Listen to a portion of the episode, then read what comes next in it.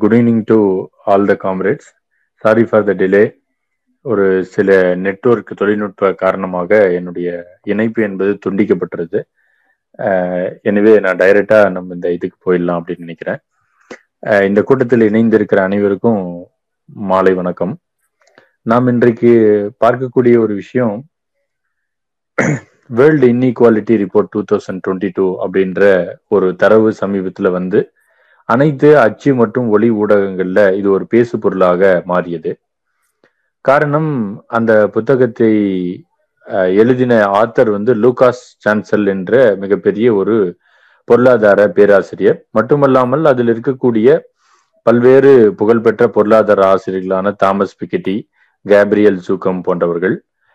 அதில் இன்றும் இந்தியர்களாகிய நாம் இதை இன்னும் ஏன் உற்று நோக்கி பார்க்க வேண்டும் என்று சொன்னால், அதனுடைய முன்னுரையை நம்முடைய இந்தியாவின் நோபல் பரிசு பெற்ற மதிப்புக்குரிய அபிஜித் பானர்ஜி அவர்கள் அதிலே முன்னுரை எழுதியிருக்கிறார்கள். அவரும் அவருடைய மனைவி எஸ்தர் டிஃப்லோ அவர்களும் முன்னுரை எழுதியிருக்கிறார்கள். இங்க இருக்கக்கூடிய ட்விட்டர் பேஸ் யூஸ் பண்ணக்கூடிய அனைவருக்கும் வந்து அநேகமாக சமூக வலைதளத்தில் தொடர்ந்து உபயோகப்படுத்தி வலையில இருக்கக்கூடியவர்கள். நீங்க நெட்ல கூட சர்ஃப் பண்ணி வேர்ல்டு ரிப்போர்ட்டை பார்க்கலாம். அந்த ரிப்போர்ட்டினுடைய நோக்கம் வந்து அதை முழுவதுமா நம்ம நியூமரிக்கலா இங்கு வந்து சொல்லுவது என்னுடைய நோக்கம் அல்ல. அந்த ரிப்போர்ட் என்ன சொல்லுகிறது அப்படின்றத நம்ம கொஞ்சம் வந்து உற்று நோக்கி பார்த்தோம் அப்படின்னா, நம்மை நாமே இந்த உலகம் எப்படி இருக்கிறது, அரசியல் பொருளாதாரம், நம்மை சுற்றி என்னவெல்லாம் நடக்கிறது என்பதை ஒரு சின்ன ஒரு கிளிம்ஸாக பார்க்கக்கூடிய ஒரு நிகழ்வாக தான் இந்த நிகழ்வா நான் கருதுறேன். அந்த குளோபல் இன்இக்வாலிட்டி ரிப்போர்ட் என்ன சொல்லுகிறது என்று சொன்னால், உலகம் முழுவதும் அவர்கள் ஒரு 4-5 வகையான 100க்கும் மேற்பட்ட பொருளாதார அறிஞர்கள், ஸ்காலர்ஸ், பல்வேறுபட்டவர்கள் இந்த அறிக்கையை தயாரித்திருக்கிறார்கள். அது பல்வேறுபட்ட உலக நாடுகளில் இருக்கக்கூடிய முதலாம் உலக நாடு, இரண்டாம் உலக நாடு, மூன்றாம் உலக நாடு போன்ற பல்வேறு நாடுகளில் இருக்கக்கூடிய கலாச்சாரம், கல்வி, ஒட்டுமொத்த உள்நாட்டு உற்பத்தி, நம்ம ஜிடிபி என்று சொல்லுகிறோம் அல்லவா, கிராஸ் டொமஸ்டிக் ப்ரொடக்ஷன் என்று சொல்லப்படக்கூடிய ஒட்டுமொத்த உள்நாட்டினுடைய உற்பத்தி, அதுல ஆண் பெண் சமத்துவம், ஆண் பெண்ணுடைய அந்த ஷேர், அவருடைய உழைப்பு விகிதம், இன்னும் இருக்கக்கூடிய ஒட்டுமொத்த அசையும் அசையா சொத்துக்கள், உற்பத்தி திறன், இவைகளெல்லாம் கணக்கிட்டு 100க்கும் மேற்பட்டவர்கள் அந்த ஆய்வை வழங்கியிருக்கிறார்கள். மட்டுமல்லாமல் இந்த வேர்ல்டு இன்இக்வாலிட்டி ரிப்போர்ட்டை கொடுக்கிறது மட்டுமல்லாமல் ஆண்டுதோறும் ஆக்ஸ்ஃபாம் ஒரு ரிப்போர்ட்ஸ் கொடுக்கிறது, அதே மாதிரி ஃபோர்ப்ஸ் இதழ் ஒரு ரிப்போர்ட்டை கொடுக்கிறது. இவர்கள்லாம் வந்து உலகம் முழுவதுமா இருக்கக்கூடிய ஒரு தன்னார்வ தொண்டு ஆற்றுகிற ஒரு நிறுவனம். அவர்கள் உலகம் முழுவதும் ஆய்வு செய்து ஆக்ஸ்ஃபாம் ரிப்போர்ட் ஆனாலும் இன்னும் இருக்கக்கூடிய ஃபோர்ப்ஸ் ரிப்போர்ட் ஆனாலும் இவைகள் எல்லாமே என்ன சொல்லுகிறது, இதனுடைய ஒட்டுமொத்த சாராம்சம் என்ன அப்படின்னு பார்த்தா, ஒட்டுமொத்த உலக நாடுகளில் இருக்கக்கூடிய மக்களுடைய உழைக்கும் மக்களுடைய அந்த வருமான விகிதம் என்பது, சொத்து விகிதம் என்பது எவ்வளவு இருக்கிறது, மீதம் இருக்கக்கூடியவர்களுடைய சொத்து விகிதம் என்ன இருக்கிறது என்று அப்படின்னு சொல்லி பார்த்தீங்கன்னா, உலகத்தில் இருக்கக்கூடிய கிட்டத்தட்ட ஒரு 10% இருக்கக்கூடிய பெரு முதலாளிகளிடத்தில் உலகத்தினுடைய 76% வெல்த் அண்ட் ஹெல்த் இருக்கிறது அப்படின்னு சொல்லுகிறது. சரிங்க, மீதி இருக்கக்கூடிய 90% மக்கள்கிட்ட என்ன இருக்கு அப்படின்னு கேட்டீங்கன்னா, 90% மக்களுடைய வருமானம், அவங்களுடைய சொத்து மதிப்பு என்பது ஒரு 2% தான் இருக்கிறது என்று இந்த ரிப்போர்ட் சொல்லுகிறது. இது எந்த ஆஸ்பெக்ட்ஸ்ல, எல்லா ஆஸ்பெக்ட்ஸ்ல பார்த்தாலையும் மிடில் கிளாஸ்ல இருக்கக்கூடியவர்கள், லோ மிடில் கிளாஸ்ல இருக்கக்கூடியவர்கள், லோ பாவர்ட்டி லைன்ல இருக்கக்கூடியவர்கள் எப்படி எடுத்துக்கொண்டாலும் இந்த உலக நாடுகள் இருக்கக்கூடிய, வளர்ந்த நாடுகள் இருக்கக்கூடிய, இல்ல வளரும் நாடுகள் இருக்கக்கூடிய, நம்மை போன்ற இந்தியாவை போன்ற வளரும் நாடுகள்ல இருக்கக்கூடிய அந்த ஒட்டுமொத்த இன்கம்னுடைய வெல்த்ன்னு பாத்தீங்கன்னா 76% வெல்த் என்பது 10% மக்களிடத்துல இருக்கிறது. இந்த 10% என்பது எல்லா வகையிலேயும் ஐரோப்பா கண்டத்திலேயும், ஆசிய கண்டத்திலேயும், அமெரிக்க கண்டத்திலேயும், இன்னும் இருக்கக்கூடிய ஆஸ்திரேலியா கண்டத்தை எடுத்துக்கினாலும் ஒட்டுமொத்தமாக இதனுடைய இந்த டேட்டா என்பது, இதே ஜூம் மீட்டிங்கா தான் ஐ கேன் ஷேர் இந்த விஷுவல் கூட, நீங்க வந்து கூகுள்லயும் பார்க்கலாம்.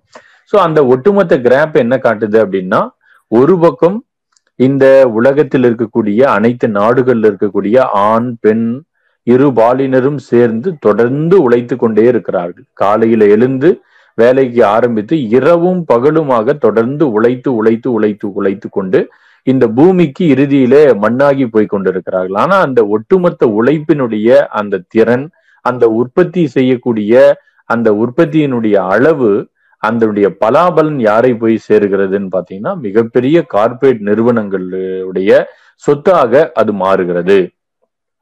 அந்த சொத்தாக மாறுகிறது அப்படின்னு சொன்னா இதுல இன்னொரு வகையான இதை எடுத்திருக்காங்க. அதுல வந்து ரெண்டு வகை. இன்னொன்னு வந்து பாத்தீங்கன்னா பப்ளிக் செக்டார், அரசு சார்ந்த அந்த வெல்த், அரசு சார்ந்த சொத்தும் அரசு சாராத தனியார் சொத்தும் எடுத்துக்கொண்டாலும் 1820 2020 வரைக்கும் நாம் கணக்கிட்டால் அரசு சார்ந்த பொதுத்துறை நிறுவனங்கள் மிக மிக நலிவடைந்து குறைந்திருக்கிறது.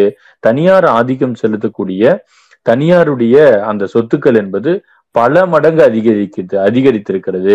குறிப்பாக ஸ்பெயின்ல, யுஎஸ்ஏல, ஜப்பான்ல, அமெரிக்கால, இன்னும் இருக்கக்கூடிய ஜெர்மனி, யூகே, எல்லா நாடுகளிலும் அது கிட்டத்தட்ட 800 மடங்கு நாட்டினுடைய ஒட்டுமொத்த வருமான வரியில பிரைவேட் வெல்த் என்பது, தனி நபர்களுடைய கார்பரேட்டுகளுடைய சொத்து என்பது மிக அதிகமாக இருக்கிறது அப்படின்றது இதை வந்து மிக தெளிவாக இது விளக்குகிறது.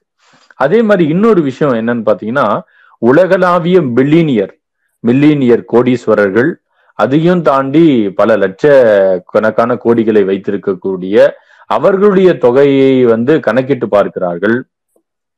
பெரிதா நம்முடைய மக்கள் வந்து சொல்லிப்பாங்க, அதாவது வந்து இந்தியாவில் இருக்கக்கூடிய கோடீஸ்வரர்கள் இவ்வளவு பேராக உயர்ந்து விட்டார்கள் என்று செய்தியிலே பார்த்து நம்மை ஒரு தமிழன் இவ்வளவு பெரிய சொத்தை வைத்திருக்கிறான், கோடீஸ்வரனாக ஆகிவிட்டான் என்று நம்மை நாமே தம்பட்டம் அடித்துக் கொள்வோம். ஆனால் இந்த பில்லியனியர்கள் கிட்டத்தட்ட ஒவ்வொரு நாளும் அதிகமாகி கொண்டே இருக்கிறார்கள். குறிப்பாக இந்த உலகமயம், தாராளமயம், தனியார் மயம் என்கின்ற இந்த எல்பிஜி கொள்கை வந்ததுக்கு பின்னாடி ஒவ்வொரு நாளும் அதிகமாகி கொண்டே இருக்கிறார்கள். கிட்டத்தட்ட இவர்களுடைய எண்ணிக்கை என்பது ஒவ்வொரு நாளும் கிட்டத்தட்ட 62,165 பேர் வந்து கிட்டத்தட்ட 1 மில்லியனுக்கு மேலாக வைத்திருக்கக்கூடிய பணத்தை வைத்திருக்கக்கூடியவர்களா இருக்காங்க.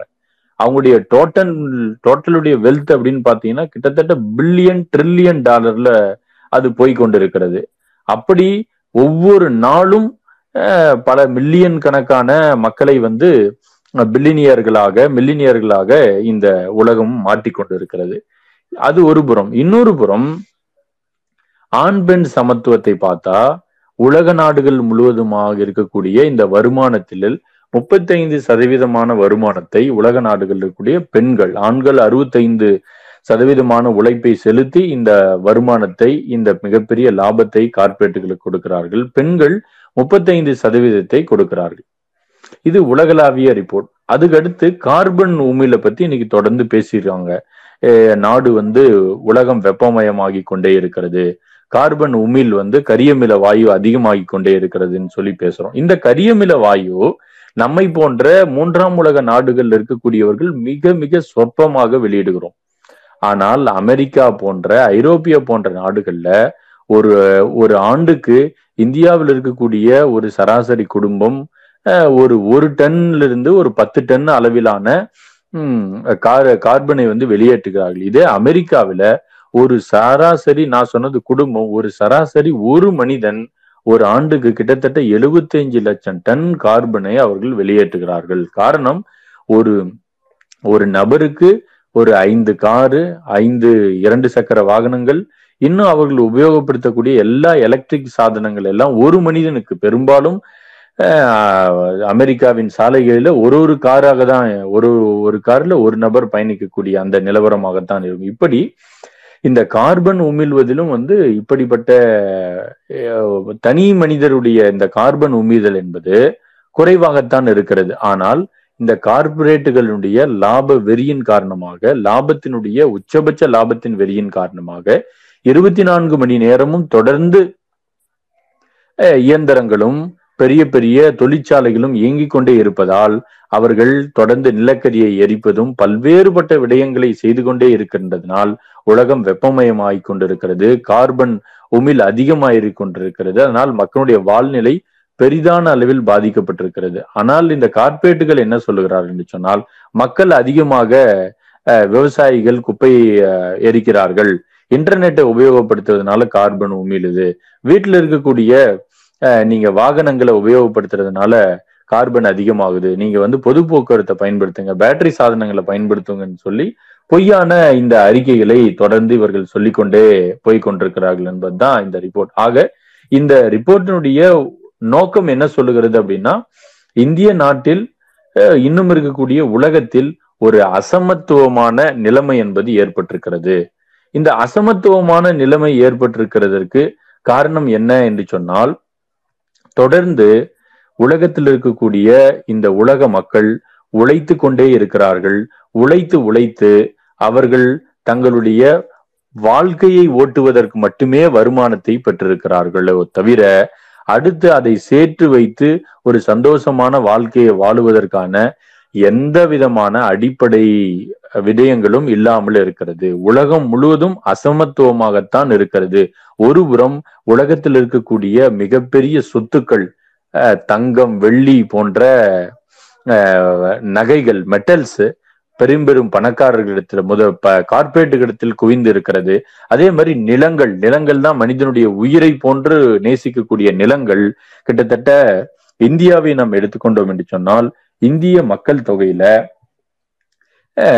இந்தியாவினுடைய 130 கோடி இருக்கக்கூடிய இந்த மக்கள் தொகையில இந்திய நாட்டு மக்களுடைய சொத்து என்பது வெறும் 10% முதலாளிகள், அதாவது வந்து 130 கோடி என்று எடுத்துக்கொண்டோம் என்ன சொன்னால், 138 கோடியில 10% எவ்வளோ, அந்த 10%மா இருக்கக்கூடிய பெரு முதலாளிகள் இந்திய நாட்டினுடைய இந்திய தாய் என்று, இது வந்து பாரத தாய் என்று பொய்யாய் போலி தேசபக்தியை சொல்லுகிறவர்கள் இன்றைக்கு 10% கார்பரேட்டுகள் இந்திய நாட்டினுடைய 76% சொத்துக்களை வைத்திருக்கிறார்கள்.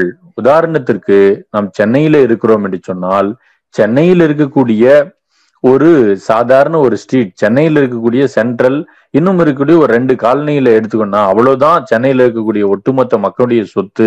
சென்னையில் இருக்கக்கூடிய அந்த சென்ட்ரல் பக்கம் இருக்கக்கூடிய சுத்தி இருக்கிற 2 நகர்கள் மட்டும்தான். ஆனா ஒட்டுமொத்தமா இருக்கக்கூடியது ஒரு 10 பேருக்கு ஒட்டுமொத்த சென்னையும் ஆக்குபை பண்ணியிருக்காங்க அப்படின்னு நம்ம உதாரணத்துக்கு எடுத்துக்கலாம். அப்படி இந்தியா என்பது ஒரு வளரும் நாடா இருக்கிறது. இந்த வளரும் நாட்டுல பெரிதாக இவர்கள் பீத்திக் கொள்கிறார்கள் என்னன்னா, இந்திய நாடு உலகத்தில் இருக்க வளரும் நாடுகள்ல ஜிடிபி உற்பத்தியில, ஒட்டுமொத்த உள்நாட்டு உற்பத்தியில கிட்டத்தட்ட 6ஆம் இடத்துல இந்தியா இருக்கிறது. அப்படி இருக்கின்ற பொழுது இவர்கள் சொல்றாங்க இந்திய நாட்டினுடைய ஒட்டுமொத்த உள்நாட்டு வளர்ச்சி என்பது 8.2 இருக்கிறது என்று சொல்லி. ஆனால் அது உண்மையிலே கணக்கிட்டால் 6%ஆகத்தான் வருகிறது என்பதாக சொல்லுகிறார்கள். இப்படி இந்த ஜிடிபி என்பது எப்படி கட்டமைக்கப்படுகிறது என்று சொன்னால், இது நாட்டினுடைய ஒட்டுமொத்த உற்பத்தி அளவை தான் காட்டுகிறது. இதுல நாட்டு மக்களுடைய நுகர்வு, தனியாருடைய முதலீடு, அரசினுடைய முதலீடு, எவ்வளவு ஏற்றுமதி செய்யப்படுகிறார்கள், எவ்வளவு இறக்குமதி செய்யறாங்க, உள்நாட்டு உற்பத்தியினுடைய அளவு எவ்வளவு, இது எல்லாம் கணக்கு பார்த்து தான் ஜிடிபி என்று சொல்றோம். இந்த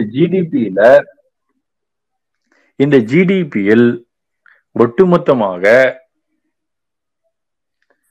இந்த ஜிடிபியில ஒட்டுமொத்த இந்திய நாட்டினுடைய ஜிடிபி என்பது 135.13 லட்சம் கோடி, கிட்டத்தட்ட 135 லட்சம் கோடி.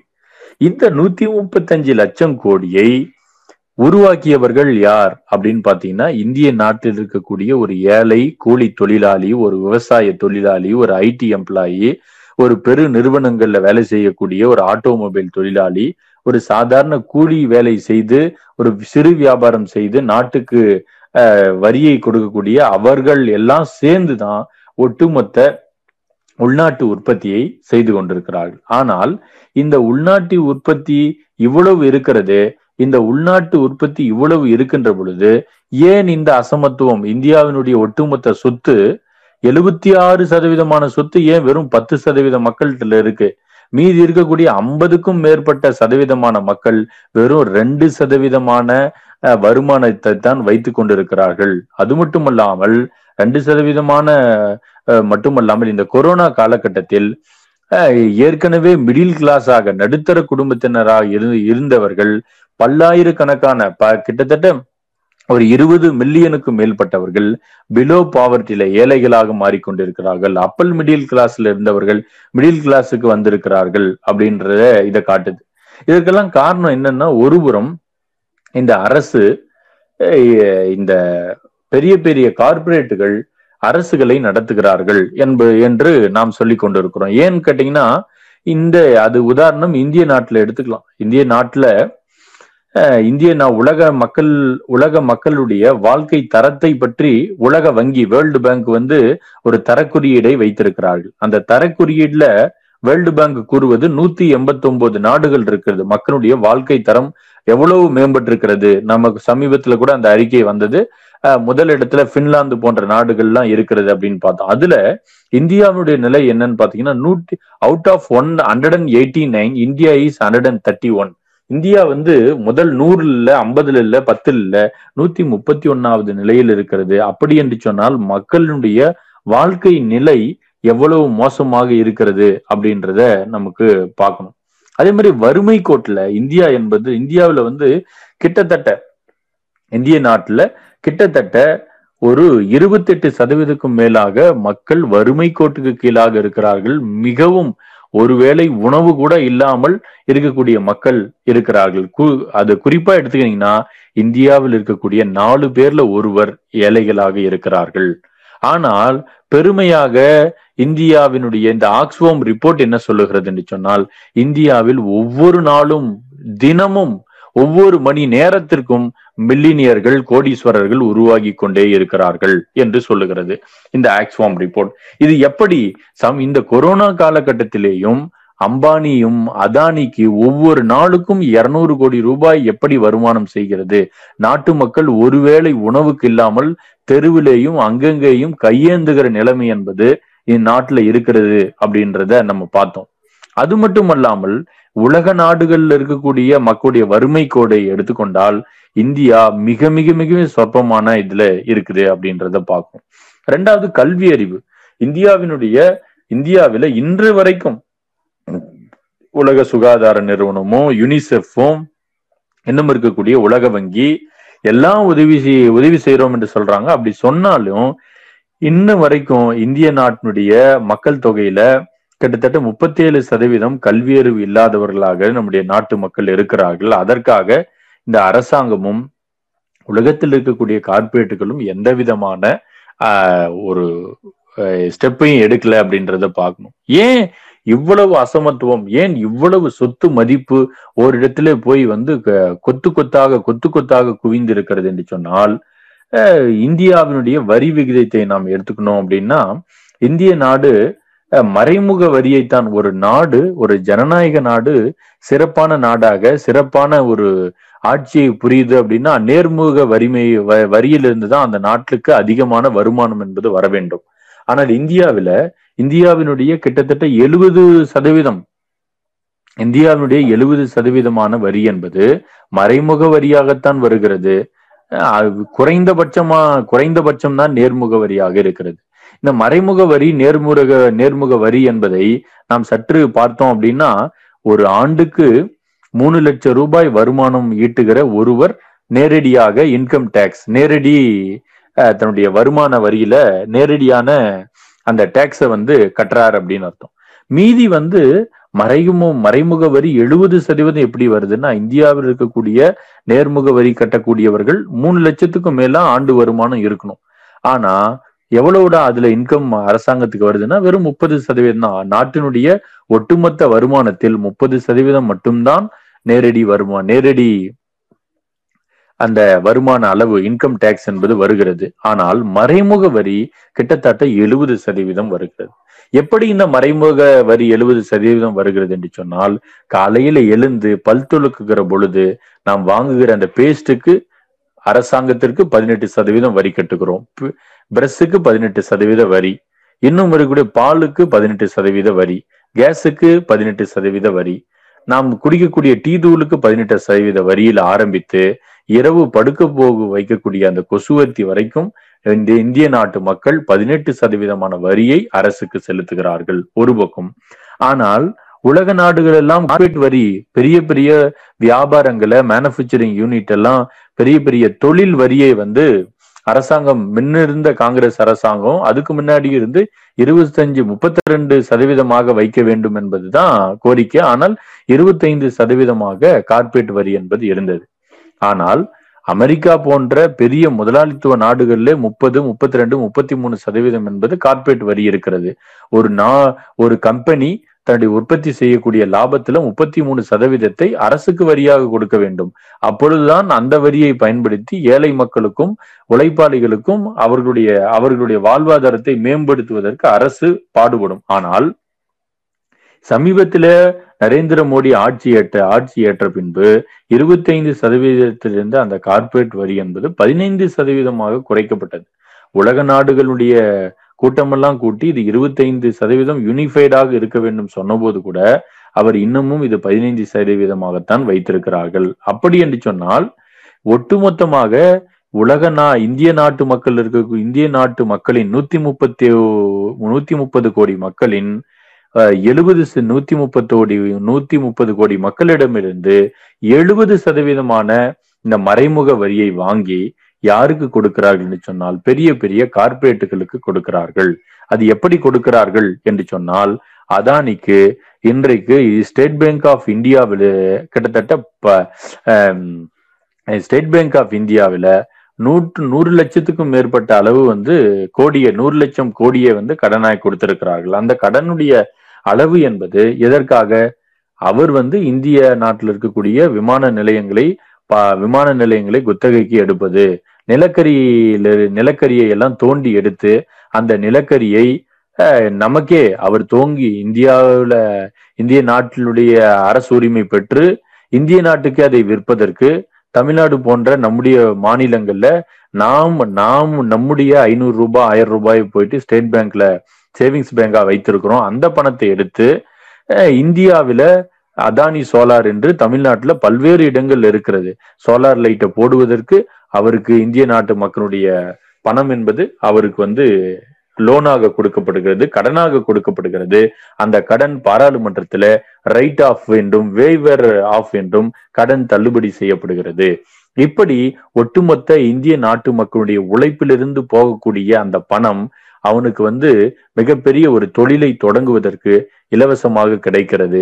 அந்த தொழிலை தொடங்குவதற்கு மட்டுமல்லாமல் அதில் வேலை செய்வதற்கு அடிமட்டமான கூலியை வாங்கக்கூடிய தொழிலாளர்கள் இன்றைக்கு இந்தியாவில் இருக்கிறார்கள். உலக அளவில் இந்தியாவில் வேலையில்லா திண்டாட்டம் என்பது அதிகமாக இருக்கிறது. கிட்டத்தட்ட 30% இளைஞர்கள் இன்றைக்கு பட்டதாரிகளாக வேலையில்லா பெரும் கூட்டமாக இருக்கிறது. ஆகவே இப்படிப்பட்ட இளைஞர்களை அடிமாட்டு கூலிக்கு, ஒரு குறைந்த கூலிக்கு வைத்துக்கொண்டு அவர்கள் மூலமாக உற்பத்தியை பெருக்கி ஏற்கனவே மக்களிடத்திலிருந்து சுரண்டி வரி என்கின்ற பெயரில், மறைமுக வரி நேர்முக வரி என்கின்ற பெயரில் மக்களிடத்திலிருந்து சுரண்டி கார்பரேட்டுகளுக்கு கொடுத்து அந்த கார்பரேட்டுகள் இந்த மூலதனத்தை வைத்து தொழிலை தொடங்கி இந்திய நாட்டு மக்களையே அந்த தொழிலை வளர்த்துவதற்கு பயன்படுத்தி மீண்டும் மீண்டும் ஒட்டச் சுரண்டி அவன் இந்த பூமிக்கு உரமாக மட்டுமே ஆய்கொண்டிருக்கிறான். இன்னொரு பக்கம் அதானியும் அம்பானியும் விட்டலும் நாளுக்கு நாள் கொளுத்து கொண்டே இருக்கிறார்கள் என்பதுதான் இன்றைக்கு நாம் பார்க்கக்கூடிய இந்த நிலவரம். இந்த நிலவரம்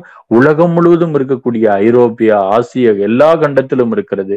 ஆனா வளர்ந்த முதலாளித்துவ நாடுகள்ல மிகப்பெரிய சிக்கல் என்பது இருக்கிறது. நம்மை போன்ற வளர்முகத்தில் இருக்கக்கூடிய நாடுகள்ல அவர்களுக்கு மிகப்பெரிய சந்தை இருக்கிறது என்றதுனால பெரிய பெரிய இந்த உலகமயம், தாராளமயம், தனியார் மயம் 1990-90க்கு பிறகு உலகமயம் நரசிம்மராவ் கொண்டு வந்த இந்த உலகமயம் எல்பிஜி கொள்கைகள், லிபரலைசேஷன், பிரைவேடைசேஷன், குளோபலைசேஷன் வந்ததற்கு பின்பு இந்திய நாடு மிகப்பெரிய ஒரு சொர்க்க பூமியாக ஆகிவிடும் என்று சொல்லுகிறார்கள். ஆனால் இன்றைக்கு வெளிநாட்டில் இருக்கக்கூடிய அத்தனை நிறுவனங்களும், அது வந்து ஓலாவானாலும் இன்னும் இருக்கக்கூடிய ஜொமேட்டோவானாலும், ஒரு பெயரளவில் கம்ப்யூட்டரையும் இந்திய நாட்டு மக்களை பயன்படுத்தி கோடிக்கணக்கான $டாலர்களை எடுத்துக்கொண்டு போய் தன்னுடைய நாட்டுக்கு எடுத்துக்கொண்டு போகக்கூடிய அப்படிப்பட்ட அவல நிலையை இந்த நவீன தாராளமய உலகமயம் என்பது நிறுத்தி இருக்கிறது. ஏதோ என்னுடைய பையன் வந்து 50,000 சம்பளம் வாங்குறான், 1 லட்சம் ரூபாய் சம்பளம் வாங்குறான் ஐடி கம்பெனில என்று சொன்னால், அதே ஐரோப்பாவில் அதனுடைய மதிப்பு என்பது எவ்வளவு, அமெரிக்காவில் அந்த மதிப்பு என்பது எவ்வளவு, இங்கு வாங்கக்கூடிய 1 லட்சம் ரூபாய் சம்பளம் என்பது ஒரு ஐரோப்பியனுக்கு அது 8 லட்சம் ரூபாயாக இருக்கிறது, ஒரு அமெரிக்கனுக்கு அது 10 லட்சம் ரூபாயாக இருக்கிறது. ஆக ஏற்கனவே உழைப்பு சுரண்டல் இருந்தாலும் மீண்டும் 80-100% உழைப்பு சுரண்டலை உனக்கு ஏற்படுத்துகிற அந்த ஒரு நிலைமை என்பது இருக்கிறது. மட்டுமல்லாமல் உன் நாடு வறட்சியில போகாது. இப்படிப்பட்ட நிலைமைகள் இருந்தால் நாடு அசமத்துவமாக, ஏழைகள் மேலும் மேலும் ஏழைகளாக, கடன்காரர்களாக, கிரெடிட் கார்டுல இருக்கக்கூடிய கிரெடிட் கார்டு கடனாளிகளாக, வீட்டு கடனாளிகளாக, கார் கடனாளிகளாக தொடர்ந்து நிம்மதி இல்லாமல் எந்த விதமான ஒரு 8 மணி நேர வேலை, 8 மணி நேர ஓய்வு, 8 மணி நேர உறக்கம், 8 மணி நேர ஓய்வுல தங்களுக்கு பிடித்த விஷயங்களை செய்யக்கூடிய, மகிழ்ச்சியான விஷயங்களை செய்யக்கூடியதான அப்படி செய்யப்படக்கூடிய வாய்ப்பே இல்லாமல் எப்பொழுதும் 1 லட்சம் ரூபாய் 2 லட்சம் ரூபாய் 50,000 சம்பளம் வாங்கக்கூடியவர்கள் என்ன சொல்லுகிறார்கள், 40 வயதுக்கு மேல் இந்த தொழிலை என்னால் செய்ய முடியாது, என்னுடைய கண்ணும் என்னுடைய இடுப்பும் ஒடிந்து விழும், அதற்கு பின்பாக என்னால் என்ன வேலையை செய்ய முடியும் என்று சொல்லி ஒட்டுமொத்தமாக இளைஞர்களுடைய அந்த அந்த இளம் ரத்தம் இருக்கின்ற வரைக்கும் இந்த உலக முதலாளித்துவம் ஒட்ட சுரண்டி எடுக்கிறது அப்படின்றதான் இந்த விஷயத்த நம்ம பார்க்க வேண்டியதா இருக்கு. ஆனா இந்தியாவில இந்த நிலைமை மேலும் மேலும் இன்னும் கொடூரமாகி கொண்டே இருக்கிறது.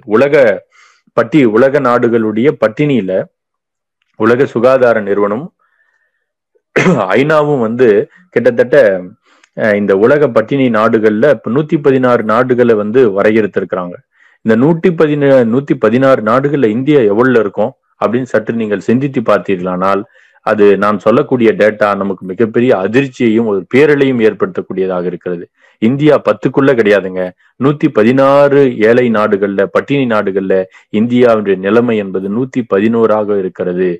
இதை அரசாங்கத்தினுடைய வெப்சைட்டில் போடப்பட்டிருக்கக்கூடிய உலக உணவு மற்றும் விவசாய நிறுவனம் FAOல போடப்பட்டிருக்கிற அரசுல உலக ஐநாவும் உலக சுகாதார நிறுவனத்தால் வெளியிடப்பட்ட அந்த டேட்டாவில இப்படிப்பட்ட கொடூரமான நிலைமைகள் என்பது இருக்கிறது அப்படின்றத நீங்க பார்க்கணும். அது மட்டுமல்லாமல் இந்த ஒரு நாடு ஒரு மேம்பட்ட நாடாக, ஒரு திறமையான நாடாக, ஒரு சிறந்து விளங்கக்கூடிய நாடாக, சந்தோஷமான மக்கள் வாழக்கூடிய நாடுகள் பட்டியல்ல இந்தியா கடைசிக்கும் மேலாகத்தான் இருக்கிறது. காரணம் என்ன அப்படின்றது உங்களுக்கே தெரியும். உலக நாடுகள்ல இன்னைக்கும் பிரசவ காலங்களில், மகப்பேறு காலங்களில் இறக்கிற அந்த நாடுகள் வித்தியாசத்துல அந்த பெண்கள் இந்த பிரசவத்தின் போது இறக்கிற அந்த விகிதம் சராசரி விகிதம் மிக அதிகமாக இந்தியாவில் இருக்கிறது. ஊட்டச்சத்து இல்லாத இறந்து போகிற குழந்தைகள் கிட்டத்தட்ட ஒரு ஆண்டுக்கு 28 லட்சத்துக்கும் மேற்பட்ட குழந்தைகள் இறந்து போகிற அப்படிப்பட்ட உடல் நலத்துல ஊட்டச்சத்து இல்லாத அப்படிப்பட்ட ஒரு நாடாக இந்திய நாடு இருக்கிறது என்பதை நாம் சுற்றி இதெல்லாம் பார்க்க வேண்டிய சூழ்நிலை என்பது இருக்கிறது. உலக சுகாதார நிறுவனம் சொல்லுகிறது என்னன்னா, இந்திய நாட்டை பார்த்து உலக சுகாதார நிறுவனம் என்ன சொல்லுதுன்னா, நீங்கள் ஒரு ஆண்டுக்கு செலவு செய்யக்கூடிய பட்ஜெட், நீங்க போடக்கூடிய பட்ஜெட்ல இராணுவத்துக்கு ஒதுக்குறீங்க, மற்றும் இன்னும் பல விஷயங்களுக்கு ஒதுக்குறீங்க, சுகாதாரத்திற்கென்று, மக்களுடைய சுகாதாரத்திற்கென்று ஒட்டுமொத்த உங்களுடைய பட்ஜெட்ல 5% செலவழிங்க அப்படின்னு தொடர்ந்து உலக சுகாதார நிறுவனம் கடந்த 50 ஆண்டுகளாக சொல்லிக்கொண்டே இருக்கிறது. ஆனா அது 5% இவர்கள் செலவழிக்கவில்லை. இவர்கள் செலவழிப்பது வெறும் 1% மட்டும்தான். ஏனென்று சொன்னால் அந்த 5% செலவழித்தால் நாட்டு மக்களுக்கு அனைத்து சுகாதாரமும் இலவசமாக கிடைத்துவிடும். எந்த தனியார் மையத்தை நோக்கி அவர்கள் தனியார் மருத்துவமனைக்கு அவர்கள் போய்விட மாட்டார்கள் என்பது தெரியறதுனால இந்திய ரிலையன்ஸ் ஹாஸ்பிட்டலுக்கும், மியாட் ஹாஸ்பிட்டலுக்கும், அப்போலோவுக்கும் இந்தியர்களும் தமிழர்களும் ஓடி ஓடி தங்களுடைய வாழ்நிலையை பாதிக்க வேண்டும் என்பதான். சமீபத்துல ஆக்ஸ்ஃபாம் ஒரு ரிப்போர்ட்டை எடுத்திருக்காங்க. பீகார் மாநிலத்தில் இருக்கக்கூடிய ஒரு கிராமத்துல ஒரு 2 குழந்தைக்கு ஒரு தாயும் தகப்பனும் இருக்காங்க. அவளுக்கு ஒரு குழந்தை பிறக்கிறது. முதல் குழந்தை இறந்து விடுகிறது. காரணம், ஒரு அரசு சுகாதார ஆரம்ப நிலையத்துல போறாங்க. அங்கு எவ்வளவு நேரம் போராடியும் அந்த குழந்தையை காப்பாற்ற முடியவில்லை. தாயும் குழந்தை இறக்கிறது. தாய்க்கு மிகுந்த இரத்தப்போக்கு உண்டாக்குறது. அடுத்த கன்சீவ் ஆகுறாங்க. அடுத்த டைம் அவர்கள் ஒரு தனியார் மருத்துவமனைக்கு போறாங்க.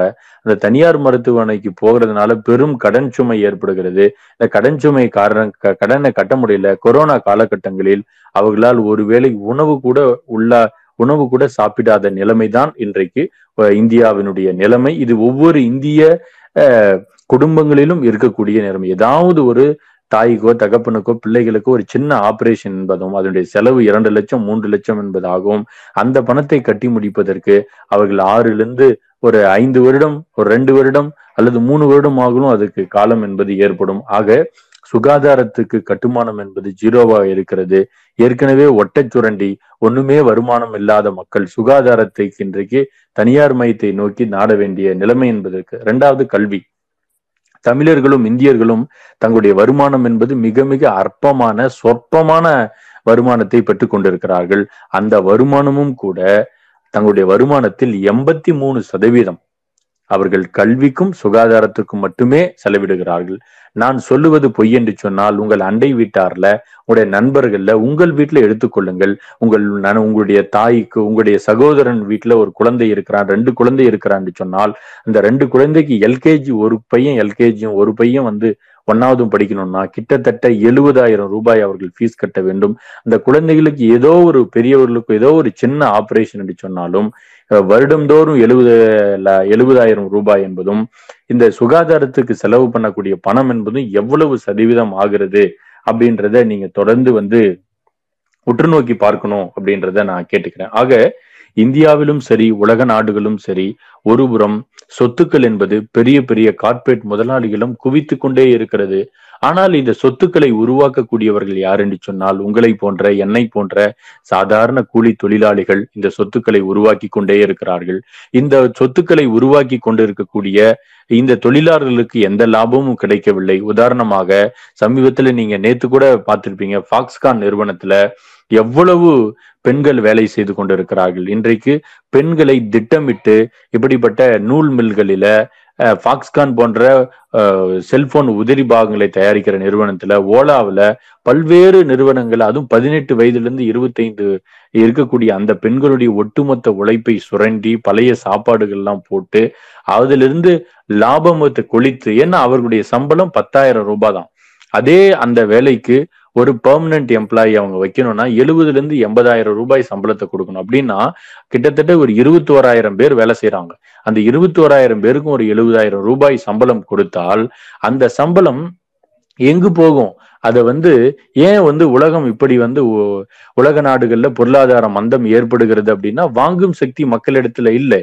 ஏன் வாங்கும் சக்தி இல்லைன்னா எல்லாருமே ஒரு அடிப்பட்ட கேஷுவல் லேபராக, கான்ட்ராக்ட் லேபராக, கூலியா, தினக்கூலியாக, அடிப்படை கூலியாக மாறிக்கொண்டிருக்கிறதுனால் அவனால் வாங்கும் சக்தியும் இல்லை.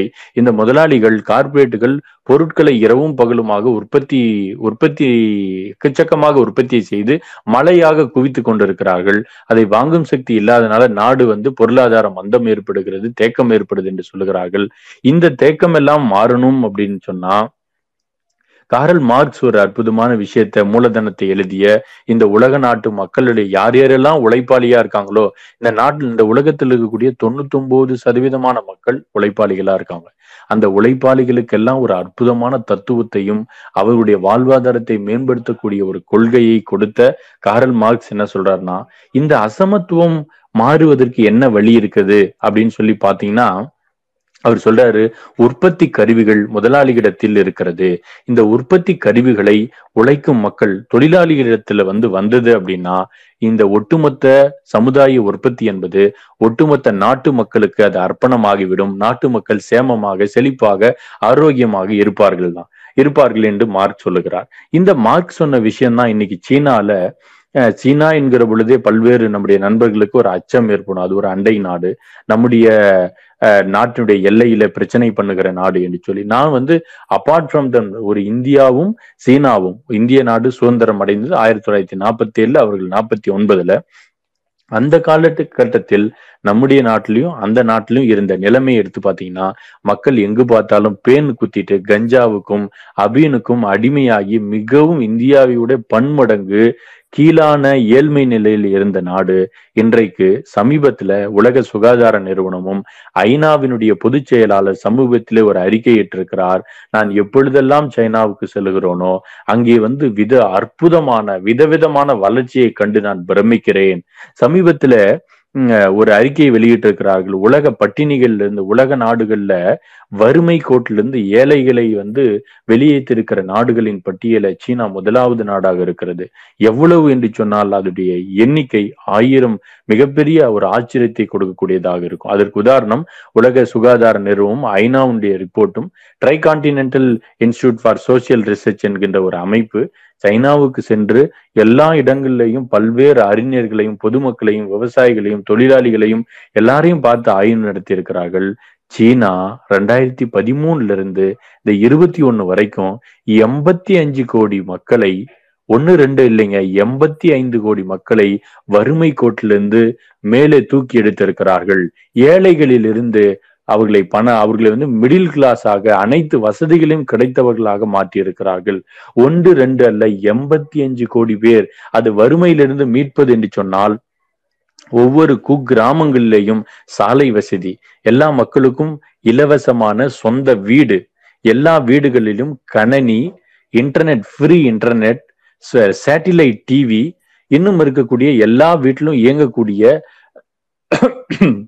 சோலார்ல இயங்கக்கூடிய வாட்டர் ஹீட்டர், எல்லாருக்கும் 24 மணி நேரமும் கரண்ட், 24 மணி நேர தண்ணி, உணவு மாதந்தோறும் அவர்களுக்கு ரேஷன்ல ரொம்ப குவாலிட்டியான உணவு. இது ஒருவருக்கு 2 பேருக்கு அல்ல, 85 கோடி பேருக்கு அந்த நாடு வழங்கி இருக்கிறது. அதே கியூபால எடுத்துக்கிட்டீங்கன்னா, கியூபால இருக்கக்கூடிய 90% மக்களிடத்துல சொந்தமாக அவங்கக்கிட்ட வீடு இருக்கு. அந்த நாட்டுல மறைமுக வரி என்பதே கியூபாவில் கிடையாது, நேர்முக வரியும் கிடையாது, இன்கம் டேக்ஸும் கிடையாது. அரசு ஏதாவது ஒரு தொழில தொடங்கக்கூடிய அந்த தொழிலாளிக்கு மட்டும்தான், அந்த நிறுவனத்துக்கு மட்டும்தான் வரி என்பதை போடுது. அப்படின்றதுதான் இன்னைக்கு இருக்கக்கூடிய அந்த நிலவரம். ஆக நண்பர்களே, நாம் தெரிந்து கொள்ள வேண்டிய விஷயம் என்னன்னா, கார்ல் மார்க்ஸ் சொன்ன இந்த பொது உடைமை தத்துவம் தான் இன்றைக்கு உலகத்தை காப்பாற்ற முடியும் என்பதற்கு அச்சாணியாக, ஒரு ஸ்திரமான நம்பிக்கையாக இன்றைக்கு சீனா மிளிரும் நாடாக, ஒளிரும் நாடாக இருக்கிறது.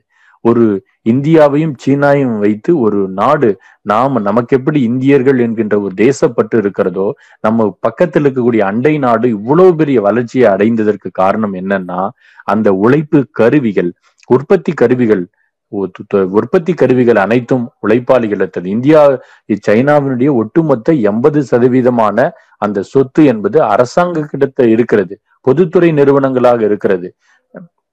சமீபத்தில் நான் ஒரு புத்தகத்தை படித்தேன். அதாவது டெல்லியில இருந்த பல்லவி ஐயர் என்கின்ற ஒரு மிகப்பெரிய ஒரு பத்திரிகையாளர், அவர்கள் சமீப இந்துல கூட ஒர்க் பண்ணாங்க, இங்கிலீஷ் இந்துல ஒர்க் பண்ணாங்க. சைனாவுக்கு ஒரு நிறுவனத்திற்கு வேலை செய்வதற்காக போயிருக்காங்க. அவங்க சிவப்பு திரையில் கிளியுண்ட திரை அப்படின்னு சொல்லி ஒரு புத்தகத்தை எழுதியிருக்காங்க. கிழக்கு பதிப்பகத்துல அந்த புத்தகம் இருக்கு. சைனா முழுவதும் அந்த அம்மா ஓடி எங்கு பார்த்தா எல்லா இடங்களுக்கும் அலைந்து ஓடி ஒரு ஆய்வு எடுத்திருக்காங்க. சின்ன சின்ன குக்கிராமங்கள்லயும் பாத்தீங்கன்னா தொழிற்சாலைகள் இருக்கிறது. அங்க இருக்கக்கூடிய தொழிற்சாலைகளிலும் விவசாயங்களும் எல்லாமே ஒரு கூட்டுறவு பண்ணையாக இருக்கிறது. அதுல ஒரு கிராமத்துல பாத்தீங்கன்னா ஒரு ஆப்பிள் நிறுவனம், நம்ம ஆப்பிள் போன் யூஸ் பண்றோம், Apple iPad, Mac, tab, laptop use பண்றோம். இதெல்லாம் ஒரு நம்ம ஊர்ல இருக்கக்கூடிய ஒரு கொட்டாம்பட்டியிலயோ இருக்கக்கூடிய ஒரு மட்டாம்பட்டியிலயோ இந்த மாதிரி குக்கிராமம் தான் ஆப்பிள் உருவாக்குது. அதுல வரக்கூடிய அந்த ஆப்பிள் நிறுவனம் அங்கு போனாலும் அந்த நிலம் என்பது அவர்களுக்கு கிடையாது, அரசுடைய கட்டுப்பாட்டுல இருக்கும். அதுல வரக்கூடிய லாபத்தை அந்த கிராம மக்கத்தில் இருக்கக்கூடிய கூட்டுறவு பிரித்து அந்த கிராமத்தினுடைய வளர்ச்சிக்காக அதை பயன்படுத்துகிறார்கள் என்பதுதான் இன்றைக்கு நாம் பார்க்கக்கூடிய விஷயம். ஆகவே இந்த அசமத்துவம் மாற வேண்டும் என்று சொன்னால் ஒரே ஒரு தத்துவம் தான் இந்த பூமியில இருக்கிறது. அது மாமேதை சமூக விஞ்ஞானி கார்ல் மார்க்ஸ் அவர்கள் சொன்ன இந்த பொது உடைமை தத்துவம் தான். அனைவருக்கும் அனைத்தும் கிடைக்க வேண்டும் என்று சொன்னால் இந்த சமூக உற்பத்தி முறை என்பது, நம்ம உற்பத்தி செய்யறோம் இல்லைங்களா, எல்லாருமே உற்பத்தி செய்யறோம், யாரும் தனித்து இன்னைக்கு வாழ முடியாது. காட்டுல போய் ஆதி மனுஷன் மாதிரி வாழ முடியாது. இன்னைக்கு உங்களுக்கு ஒரு பேஸ்ட் கிடைக்கணும், ஒரு அரிசி கிடைக்கணும்னா அந்த அரிசி கிடைப்பதற்கு ஒட்டுமொத்த மக்களுடைய உழைப்பு என்பது தேவைப்படுகிறது. அதுதான் சமுதாய உற்பத்தி என்று மாற்றி சொன்னால், இந்த ஒட்டுமொத்த சமுதாய உற்பத்தி என்பது பெரு முதலாளிகளுக்கும்